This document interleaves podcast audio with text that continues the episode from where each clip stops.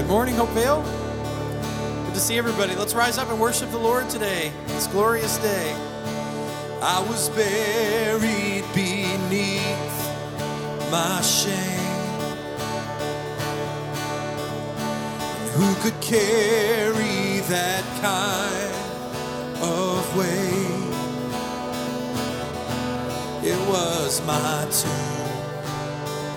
Jesus, till I met you. And I was breathing, but not alive. And all my failures I tried to hide. It was my tomb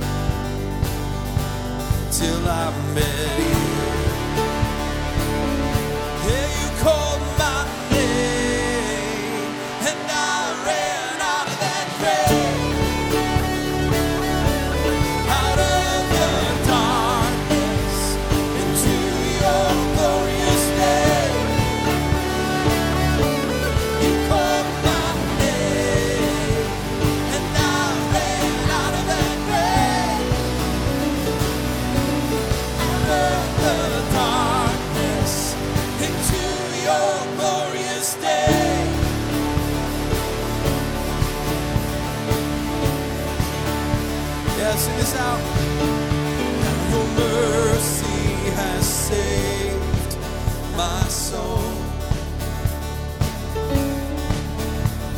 Your freedom is all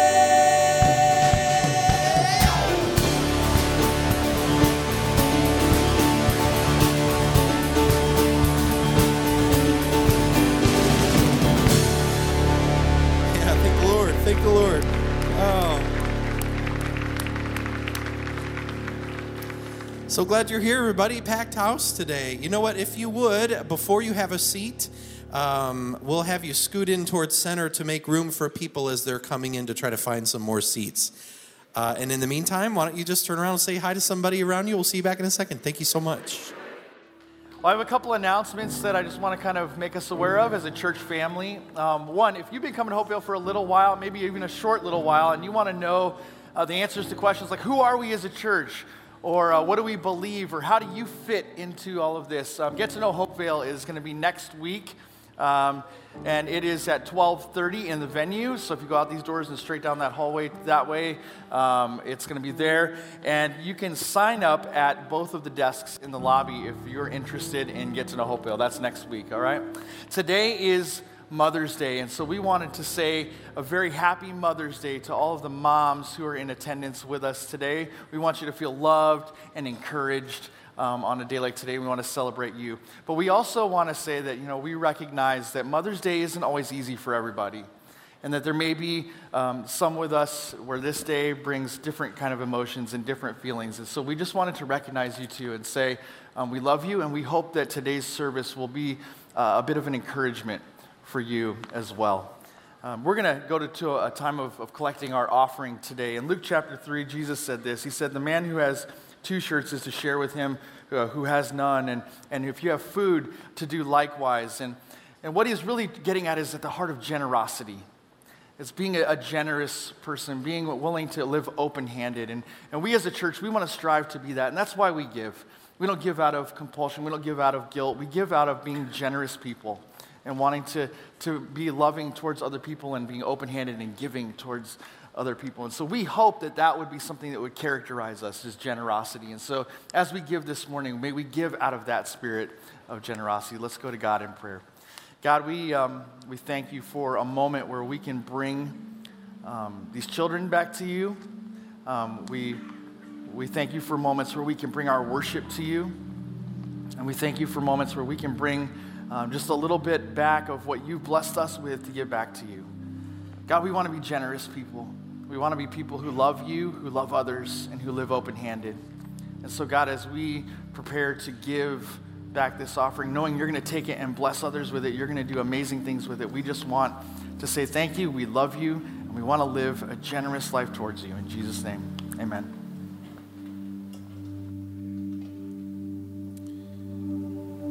Let's worship together as we give. Just go ahead and remain seated for a few moments.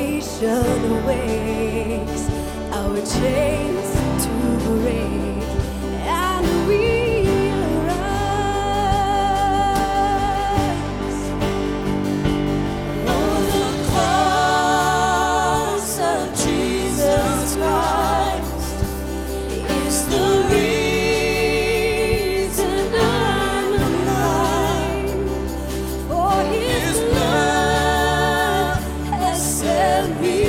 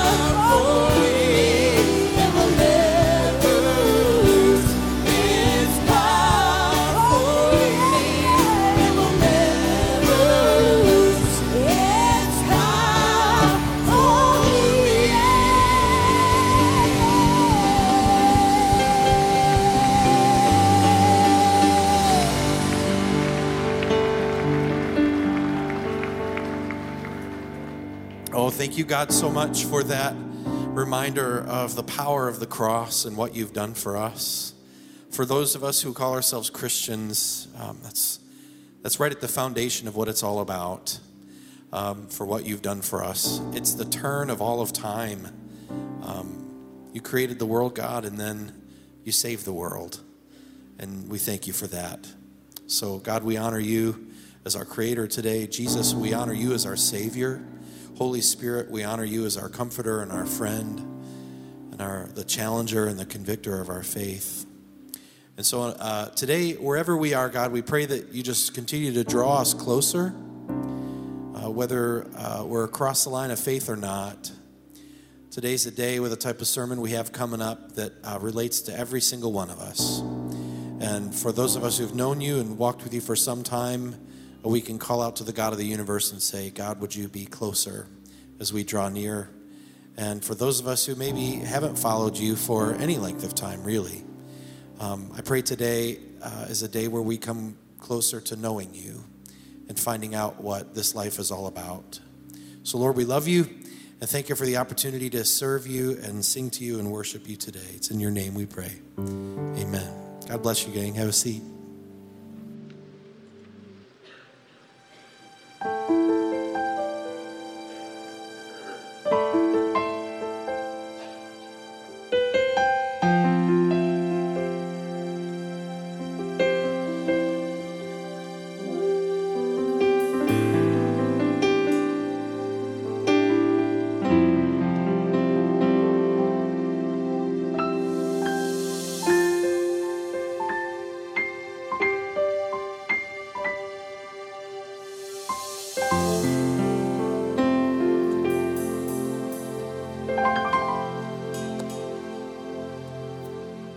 Morning, everyone.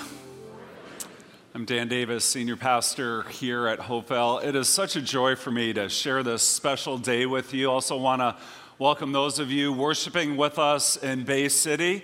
Great to have you on board. Now, last week was a very unique for unique week for us as a, a church. Some of you may not know this, but after the 9:30 service last week, after I was done teaching and said amen, I hopped behind the stage, took off my microphone, jumped in my car, and drove to Bay City, going the speed limit all the way, by the way. Um,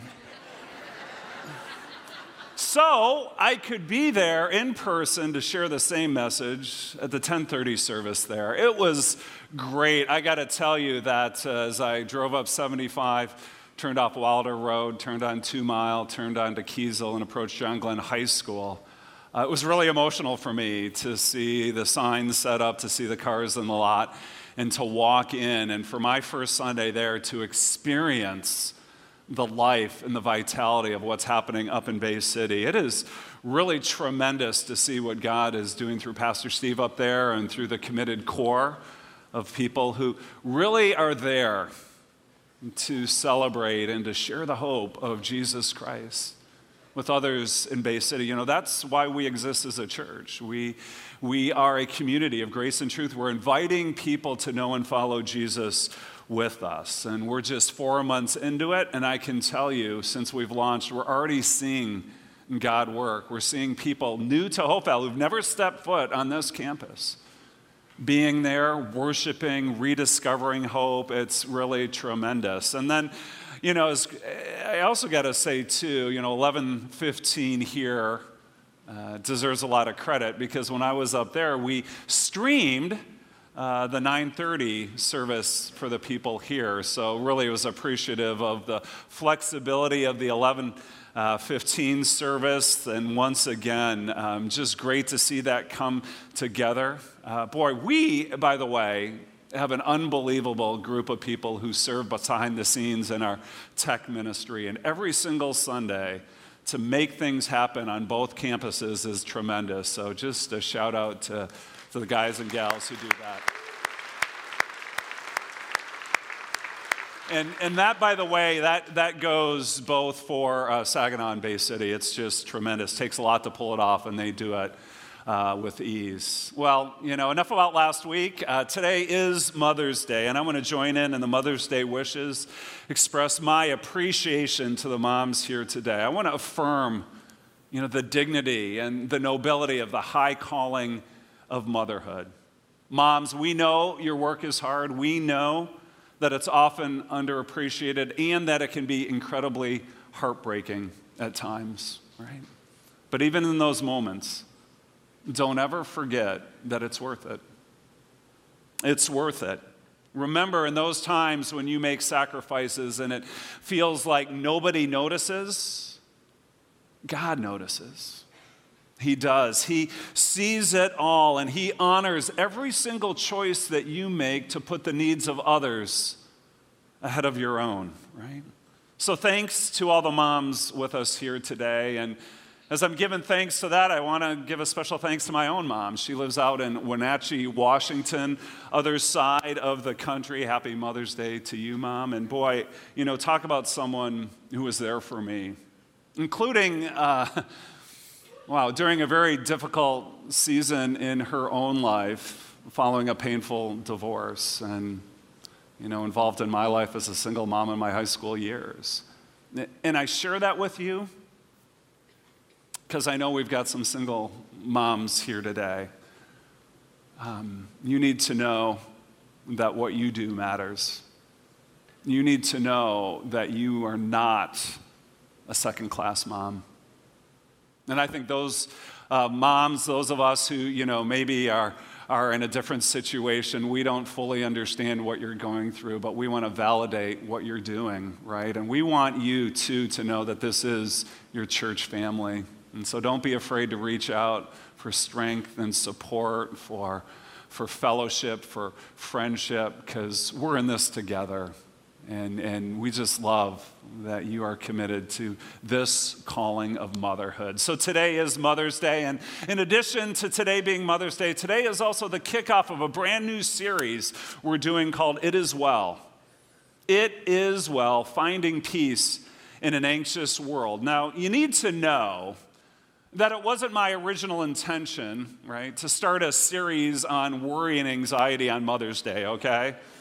Right? It, it really wasn't. But, you know, with the ice storm a few weeks ago and we canceled church and we had to shuffle a few Sundays around, right? So as a result, here we are in what is either the worst time series kickoff ever, or maybe, just maybe, it's the most cleverly synchronized connection between a high calling and a constant condition the high calling of motherhood and the constant condition of worry that mothers experience. Because let's face it, while we all worry, while we all get anxious, you could argue that moms, more than the rest of us, worry far greater and far more often.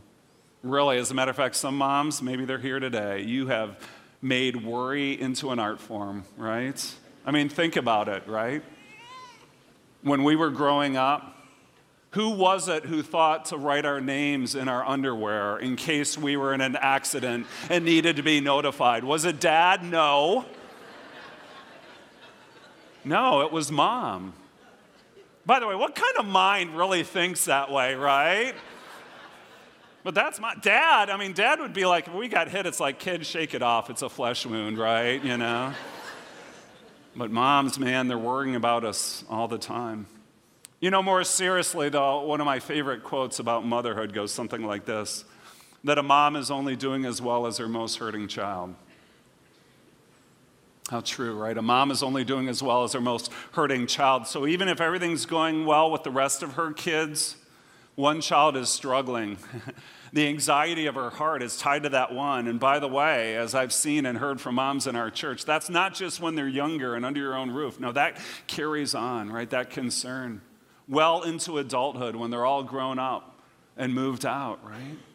And so, as long as there are what ifs in the world, moms will worry and continue to worry, but as I said, they're not the only ones. Now, let's face it, we all get anxious. We all deal with worry. We do. I mean, look to the left, look to the right, look straight ahead, look up on stage, look on the screen, right? You are looking at someone who deals with worry.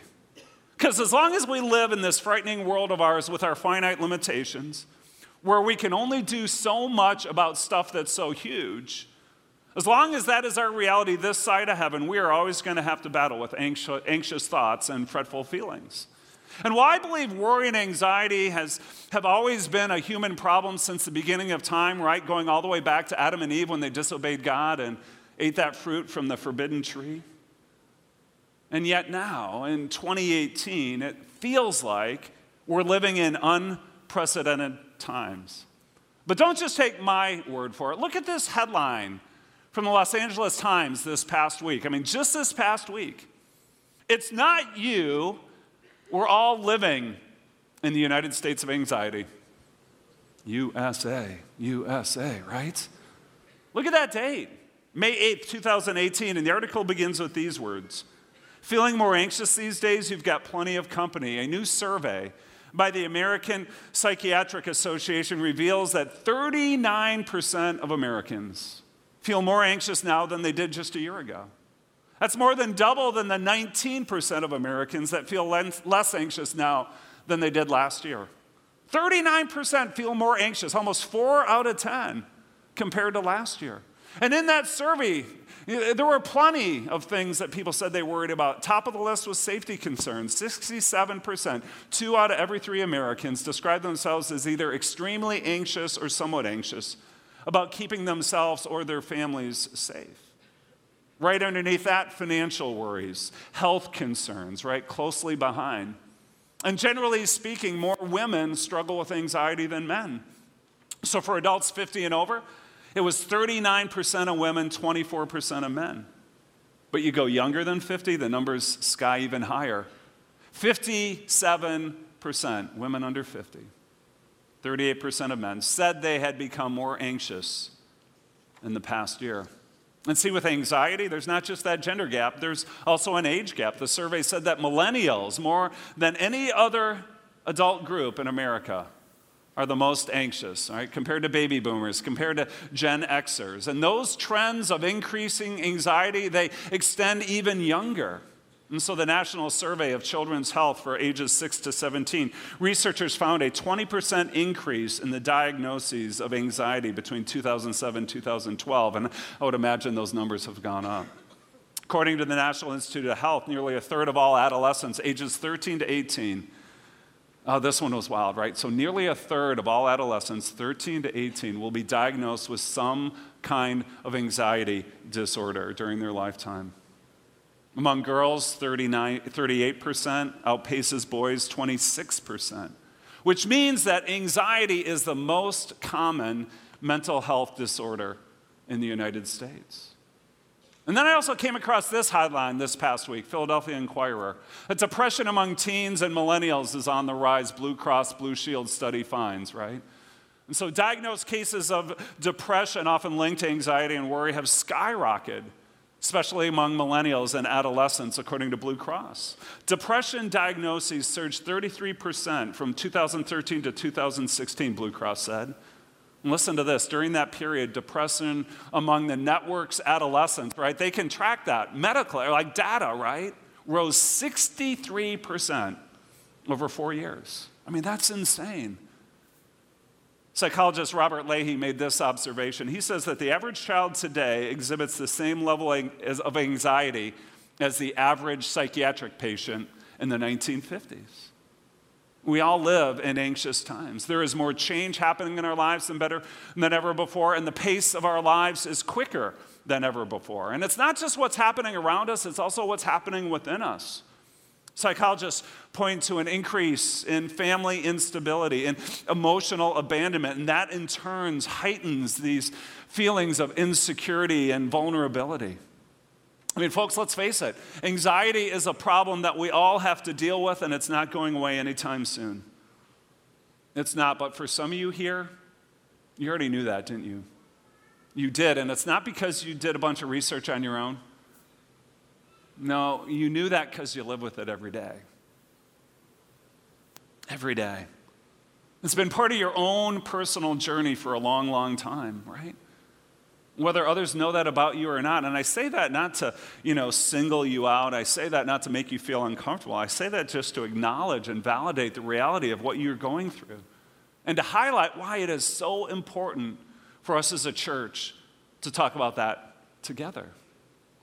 So let's do this, right? Let's, let's do this. And to begin our look at anxiety, I want to start by taking some time up front to lay a foundation for this series. More specifically, I want to walk through four foundational principles that are going to undergird every single Sunday of this series, including today. Four foundational principles as we approach a conversation, a look at worry and anxiety. So here's the first anxiety is a common experience.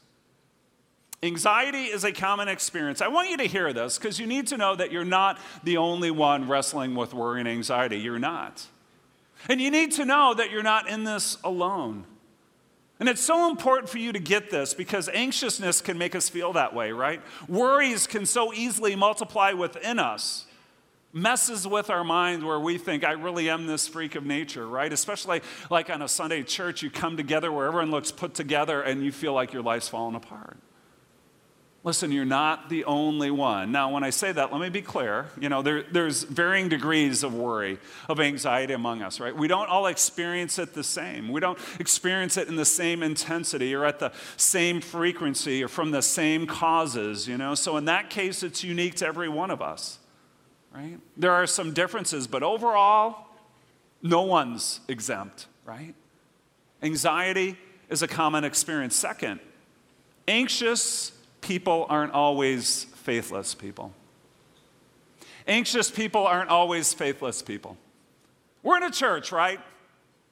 And I'm a pastor, and so we're going to talk about faith. We're going to talk about God. We're going to talk about the importance of us being able to trust God in the midst of our storms. As a matter of fact, our faith in God, that's going to be a huge part of this series. And so I don't want to downplay that, right? So when I say anxious people aren't always faithless people, I'm certainly not trying to diminish the role of faith, diminish the power of God to help us overcome our anxiousness. Plus, actually, there are some times when a lack of faith could be the cause of our anxiety, okay? It could.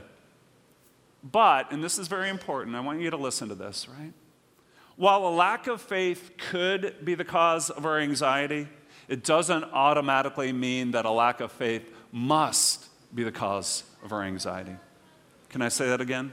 While lack of faith could be the cause of our anxiety, a lack of faith doesn't automatically mean that it must be the cause of our anxiety, right? That it's only somehow because we lack faith that we don't have the same kind of faith as the person next to us that we're feeling the way we do. That's just plain wrong. And it's crucial we understand that, not just for ourselves, but also for others. So, yes, as a church, we want to point people to faith in God, we do, but we also need to be really careful here, right? Really careful about judging others, about diagnosing their problems with anxiety, right? Somehow thinking we've got the answers to their problems. Unfortunately, there have been times where we've really blown this as Christians, right? That for those of us who may not wrestle with anxiety to the degrees that others do, we can get prideful and we can really look down on those who are genuinely struggling. We can shame them about their lack of faith. We can judge them about trusting in the meds we know they take instead of the God we think they're ignoring, right? Now, the truth is, we don't know all the facts. Truth is, we're not God. And so we better not be quick to jump to conclusions about why someone's going through what they're going through. So, personally, if you don't have to take prescription meds to help you deal with an anxiety order, be thankful to God for that, right? Be thankful to God and stop being so judgy about it with others. Because anxious people, they're not always faithless people. Third, there are no magic fixes for anxiety. There are no magic fixes for anxiety. Scripture teaches that we as people are created in God's image and that we are wonderfully made. Wonderfully made. The fact that you are human means that you have intrinsic worth and inherent value to God. It's awesome. It also means that your body, your soul, your mind, and spirit have all been woven together by God to make you this complex and yet whole person. And the reason I mention that is because the solution to something that is so vexing as worry and anxiety isn't just physical. In other words, there's no one pill out there that's going to fix you completely. Now, there certainly is a place for proper medical treatment for those with anxiety disorders, but they're, they're often more about coping than curing. Prescriptions can help, but on their own, they're probably not going to solve. And tragically, some people have over relied on that kind of help, which only in turn creates even greater problems, often resulting in addictions. Same is true with counseling, right? Addressing mental, emotional issues in our lives. Counseling is and can be an incredible help in the healing process, but we are more than just emotional creatures, too. We're also more than just spiritual creatures. Now, I believe in a God who can do the miraculous. I believe in a God who can bring about supernatural transformation in our lives just like that, right? I mean, the Gospels of the New Testament are filled with real, factual, historical Jesus stories of Him doing that kind of work. So, God, yes, can do the instantaneous, but it doesn't always mean that He will. No, often it seems like more, more and more healing miracles today, they're, they're subtle. They're stretched out over time where God often uses multiple instruments to help us overcome our anxiety. And then, on top of the, the physical, the mental, the emotional, and the spiritual, there's also a social side to who we are, right? People matter, relationships matter, friendships matter. And we're going to touch on this more later on in this series. But I think the most underrated tool God can use in our coping and our curing when it comes to worry and anxiety issues is the involvement of other caring people in our lives. And I'm not talking about paid professionals, right? Not talking about medical doctors, psychologists, psychiatrists. I mean, they're, they're valuable. No, when I say this, I'm talking about ordinary, run of the mill, everyday people like you and me.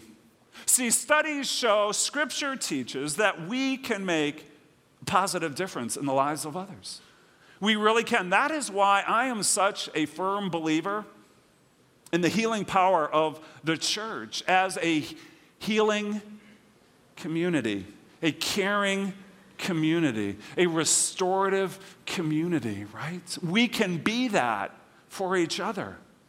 And so you put that all together, here's the point. Even though we live in a culture, right, that makes big promises and offers quick solutions, the reality is there's no magic fix, right? One thing that's going to take all our anxiety away right away. There isn't. And the more we believe that, the more we keep chasing after that one missing piece we think still out there, the more we're just going to spiral downward even further in despair and disappointment when those things fail to deliver. Why? Because there are no magic fixes for anxiety. But finally, and most importantly, Jesus offers genuine peace for our anxiety. Jesus offers genuine peace for anxiety. There is a reason why the Old Testament prophet Isaiah, seven centuries before the birth of Jesus, looked into the future at the coming Messiah and foretold that he would be the Prince of Peace. The Prince of Peace, the bringer of shalom. It's also the same reason why Jesus spoke often about worry and anxiety, because he knew that this was a universal human problem. Jesus also knew this about ourselves that we would go anywhere, try anything to try to find peace in this anxious world of ours, even if it means disobeying him and destroying ourselves. So, in the midst of all these misleading dead ends, Jesus gives us these comforting words, a promise that he makes in the Gospel of John chapter 14, verse 27. Hold on to this one. And Jesus says, Peace I leave with you, my peace I give you. I do not give to you as the world gives, right? I love that contrast. Do not let your hearts be troubled and do not be afraid. And so, while there might not be any magic fixes out there, there is a peace. There is a real peace. There is a genuine peace. There is a lasting peace. There is a prevailing peace it doesn't deny the reality of our worry and anxiety, but the peace of Jesus that overcomes our worry and anxiety. See, the only reason I can approach a daunting series like this with such confidence is solely because of Jesus. And so while he might not give us the magic we want, he does offer us the peace we need. Now, listen, I know that every Sunday I stand up here, that I, am speaking to a wide range of people who attend our services and listen to the messages. And this wide range of, people isn't just true with you know, our worry and anxiety struggles, it's also true with our spiritual journey and where we are in our personal knowledge and experience of the Jesus I'm talking about. And so, wherever you find yourself on that spectrum, right? The good news is that Jesus will meet you right where you are. He will. You know, whether you know a lot, whether you know a little, whether you know nothing at all. Because Jesus doesn't reserve his peace for the insider, the initiated, and the informed. No, he offers genuine peace to everyone who's willing to seek, seek him, to just take a step toward him and reach out in faith. And that's really, you know, one of the reasons we exist as a church. It's a huge reason to help you take your next step toward Jesus, wherever you might be on your spiritual journey. So, my prayer for you, and all throughout this series, so we talk about finding peace in an anxious world, is that you'd be willing to take that step. And that the Jesus we talk about is the Jesus that you will come to know personally. And we'd love to help you along the way with that. Why? Because Jesus offers genuine peace for our anxiety. So those are our four foundations for this series moving forward. But for the rest of today, I'm going to turn the corner. I'm going to begin to explore further what this genuine peace in the midst of our anxiety looks like. And to do that, we're going to go back in time, right? We're going to go back to the life of Jesus 20 centuries ago, and we're going to look at a story where his peace and our anxiety come clashing together. So if you have a Bible with you, if a paper one, a electronic version, get on your phones, whatever, you can turn with me to the New Testament book of Mark chapter 4. You can go on our uh, mobile app or the, the Bible app as well, or we'll have the verses on the screens as well. But Mark chapter 4, we're going to begin in verse 35. And before we look at that passage together, I want to set the stage, right? That as we read this story, think about the context. Bible scholars believe that Jesus was 33 years old when he was crucified. 33. And yet, 95% of what's written in the Bible about the life of Jesus here on this earth focuses on his final three years of ministry. 33 years old, but those last three years of teaching, of performing miracles, of confronting corrupt religious leaders, of training his disciples to carrying on his mission after he left them. So, before then, though, before those three years of mission and ministry, it seems like, as best as we can understand, that Jesus lived a rather obscure life as a small town carpenter. It's part of the family business, right? And that he practiced the Jewish religion of his own parents. In other words, up to age 30 and beyond, or up to age 30, he really wasn't a big deal and certainly wasn't well known. And the reason I tell you that is because the Jesus story we're about to read involves his disciples who are early on in those three ministry years with Jesus. And you know what? They thought about Jesus more like that, right? The common, ordinary, small town car- carpenter. That's the Jesus they thought of more than the Jesus we know now, 2,000 years later, on the other side uh, uh, of the Bible, on the other side of Jesus' crucifixion, on the other side of Jesus' resurrection, on the other side of Jesus' ascension into heaven, right? No, they're early on in trying to grasp who Jesus is. So as they're listening to his incisive teaching, as they're witnessing his incredible miracles, they're just starting to think that maybe there is more to this Jesus of Nazareth than they first thought. And so you come to Mark chapter 4, right? And, and, their experiences are building with Jesus. As a matter of fact, early on in Mark chapter 4, they spent the day listening to Jesus teach thousands of people about the kingdom of God. He did so on the shore, the northern shore of the, the Sea of Galilee. It's in the northern part of Israel. It's where Jesus grew up. It's where these guys were from, right? It, it was very familiar surroundings. So, full day of ministry, full day of teaching. We pick things up. Mark chapter 4, verse 35. That day when evening came, he, Jesus, said to his disciples, Let us go over to the other side, right? They're in one place on the shore of the, the Sea of Galilee. They're going to do another part on the shores of the Sea of Galilee. Leaving the crowd behind, they took him along, just as he was in the boat. There were also other boats with him. Now remember, Jesus is what? He's a carpenter by trade, but a lot of the disciples were what? Fishermen, right? Fishermen. And unlike some of you guys here, it wasn't just their hobby, that was their profession, right? They did that for a living. Not only that, but the Sea of Galilee, that was their work site. I mean, some of these guys literally grew up boating and fishing right there. They knew those waters backwards and forwards, right? It's their turf. Sea of Galilee, verse 37. So they're leaving, they're, they're heading to the other side, and it says a furious squall came up. And then the waves broke over the boat so that it was nearly swamped. Now, I've shared this with you before, right? But, but the Sea of Galilee is really more like a lake size wise. It's certainly smaller than any one of our uh, Great Lakes, right? It's a decent sized lake, but you can certainly see to the other side, right? So it's not ginormous, right? But, you know, even to this day, the locals will tell you that these storms, these furious squalls, can come out of nowhere on what appears to be a, you know, rather pleasant day just out of nowhere. And that's what happens here. It's overwhelming, it's unexpected. And so the disciples, right, even these fishermen, they start to get anxious. Verse 38. When Jesus was in the stern, sleeping on a cushion, the disciples woke him and said to him, Teacher, don't you care if we drown? Don't you care if we drown? Jesus is sleeping. Why? Because he's human.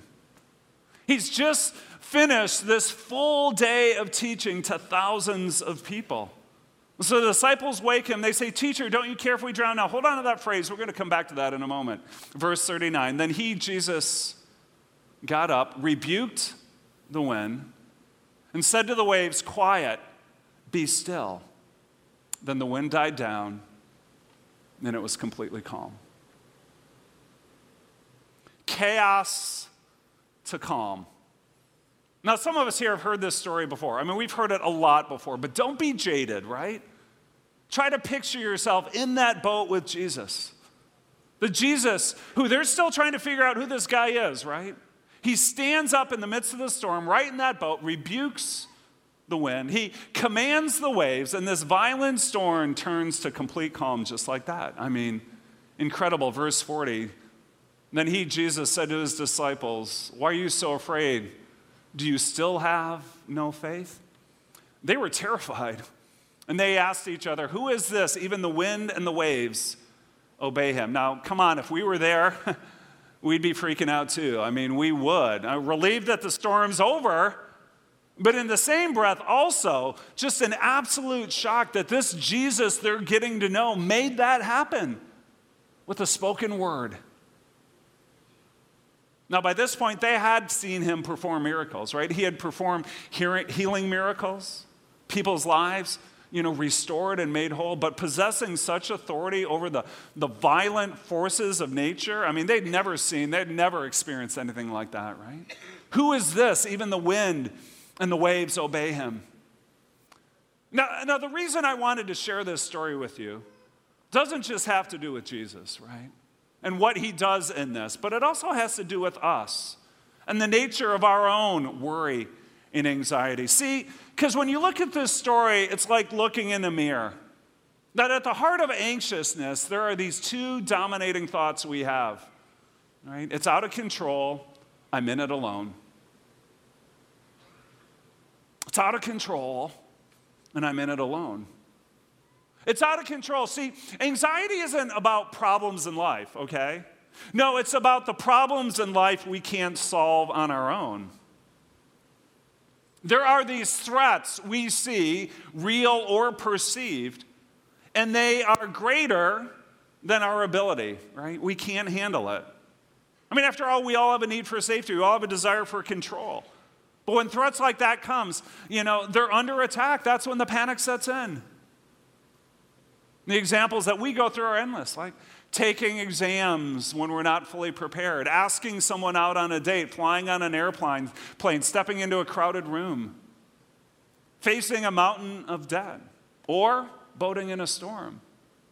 Anxiety strikes when we feel like we're losing control and there's nothing we can do about it. And then, second, I'm in it alone. You know, it's bad enough when you, you feel like things are out of control, but then when it also seems like no one can help you or no one wants to help you, that's when the anxieties multiply even further. You go back to, to, to, what we just read in Mark chapter 4, right? The disciples wake Jesus up in the midst of the storm, and the only thing they can, the only thing they can think to say to him is what? Don't you care if we drown? It's a panicky question. It's one that clearly went against everything they knew about Jesus up to that point, right? But in that anxious moment, with all this chaos around them, they genuinely believed that Jesus didn't care about what was happening to them. It's out of control. I'm in it alone. These are the two dominating thoughts in our minds and our hearts that drive our anxiety. But see, here's the good news while we can't control everything, Jesus can, and He does. There's no threat too big, there's no problem too great that's going to overwhelm Jesus. No, his math equation goes something like this My ability is greater. Greater than whatever you think, whatever you feel is threatening you. It's greater. See, what I love about the story of Jesus, what I love about the miracles that are recorded in the Gospels that he performed, all those stories, it's like Jesus is going down a list of all the possible things we worry about. And he's crossing them off one by one. We worry about sickness, disease. There's a miracle for that. Paralysis, deafness, blindness. There's a miracle for that. We worry about running out of provisions and basic needs. There's a miracle for that, where Jesus feeds over 5,000 people with just five loaves and two fish. We worry about the forces of nature and what surrounds us. There's a miracle for that. We worry about evil and the demonic world. There's a miracle for that. We worry about our greatest foe we'll ever face death. And guess what? There's a miracle for that. Actually, not just when Jesus raises his dear friend Lazarus to life, but it's he himself coming out of the grave after three days. See, the point is, whatever the threat is, right, real or perceived, Jesus is greater than that. But even beyond his ability, his power, and control, Jesus also cares for us. And so we're not in it alone. We're not. We're not alone when the chaos comes, when life feels out of control. Now, in the case of the disciples going through that storm, this is just speculation on my part, but I think that Jesus wanted to teach them more about his power, and so he let things go on for a little bit. Why? To put them in a position to learn, position to learn in a way that they would never forget, right? I mean, we know that's to be true. That it's one thing to read it in a book, it's one thing to hear in a sermon that Jesus is powerful, but it's another thing to experience that power personally in the midst of our anxiety, right? See, the story reminds us, by the way, that our storms aren't the same as his indifference. Likewise, his inactivity is not the same as his inability. And so, if Jesus doesn't act right away when we call out to him, then he must have a greater reason for that, that we as mere humans cannot simply understand in the moment. Because whatever it might be, right? It's got us anxious. I can guarantee you that it's not a lack of love on his part, and it's certainly not a lack of power.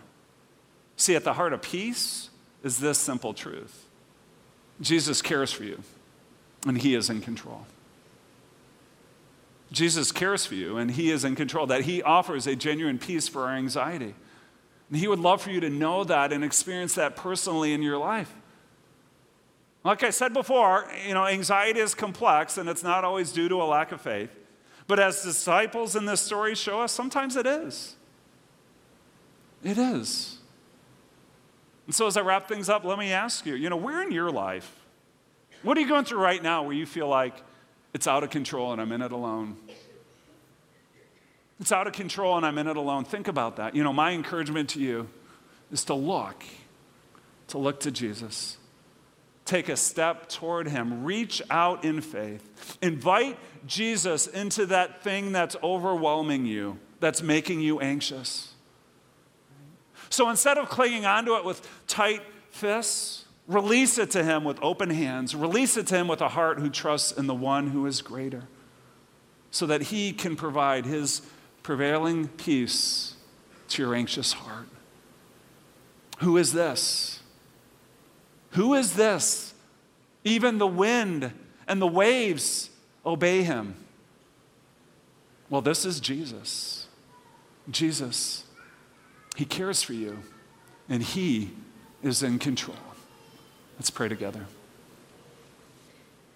God, on this special day of worship, on this Mother's Day, on this day where we have rejoiced with moms and, and families, we also recognize who we are in this overwhelming, chaotic world. And in that, there is worry, there is anxiety. And while it might, might look different for each one of us, comes in all shapes and sizes, different amounts of intensity, different causes, different frequency. Lord, we realize that we're just too small. The threats are too big. God, thank you. Thank you that you have sent your son, Jesus, and that he offers us genuine peace in the midst of our anxiety. And that He is in control. And that He cares for us. God, my prayer for every one of us in here is that instead of feeling bound and captive, our eyes would look up to Jesus.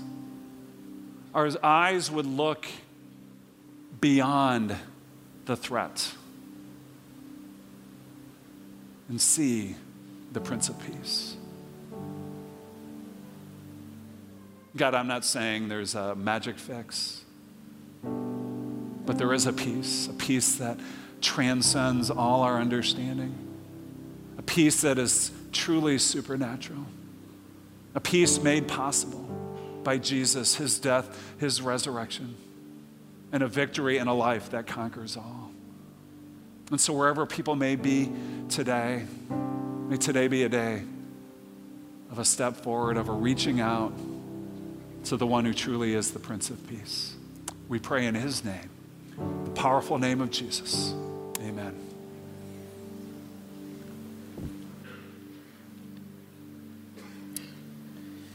So, this last song we're going to sing uh, is called It Is Well. It's uh, titled after our series title. If you've never heard the old hymn, It Is Well, uh, it was written by a guy named Horatio Spafford back in the 1800s. He got word that his wife and his children uh, were in a really bad boat boating accident. They were traveling back and forth between America and Britain, and um, all of his children died, and his wife made it. And he's on the boat traveling to go get his wife. And these, uh, he writes, uh, when sorrows like sea billows roll, he's in this ship and sea billows are rolling. He says, when sorrows like sea billows roll, whatever my lot, God, whatever happens, you've taught me to say that it's well with my soul. And um, there's another uh, church that has put out a lot of music that uh, we love, and they did sort of a retake, re, uh, re, uh, revision of that, and did this song. So, uh, wherever you are in life, whatever's happening, uh, whatever's going on, a sermon like today can remind us to have faith that God is in control, and that even the wind and the waves know the name of Jesus. Let's stand and sing this song before we leave, friends.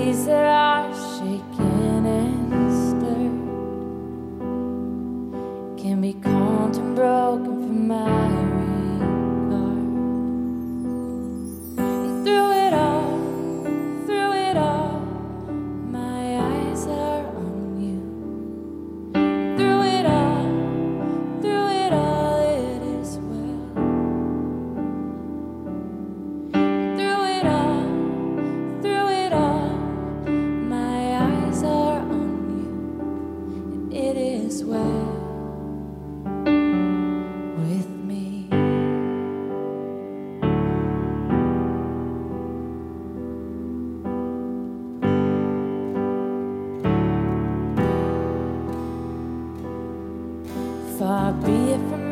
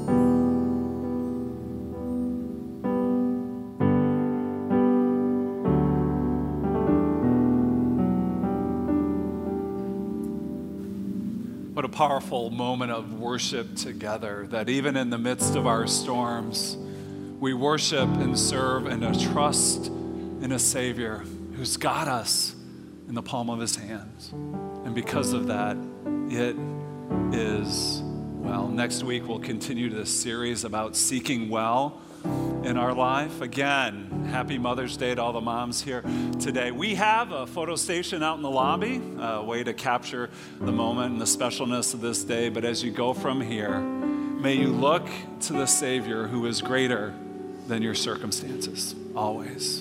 God bless you.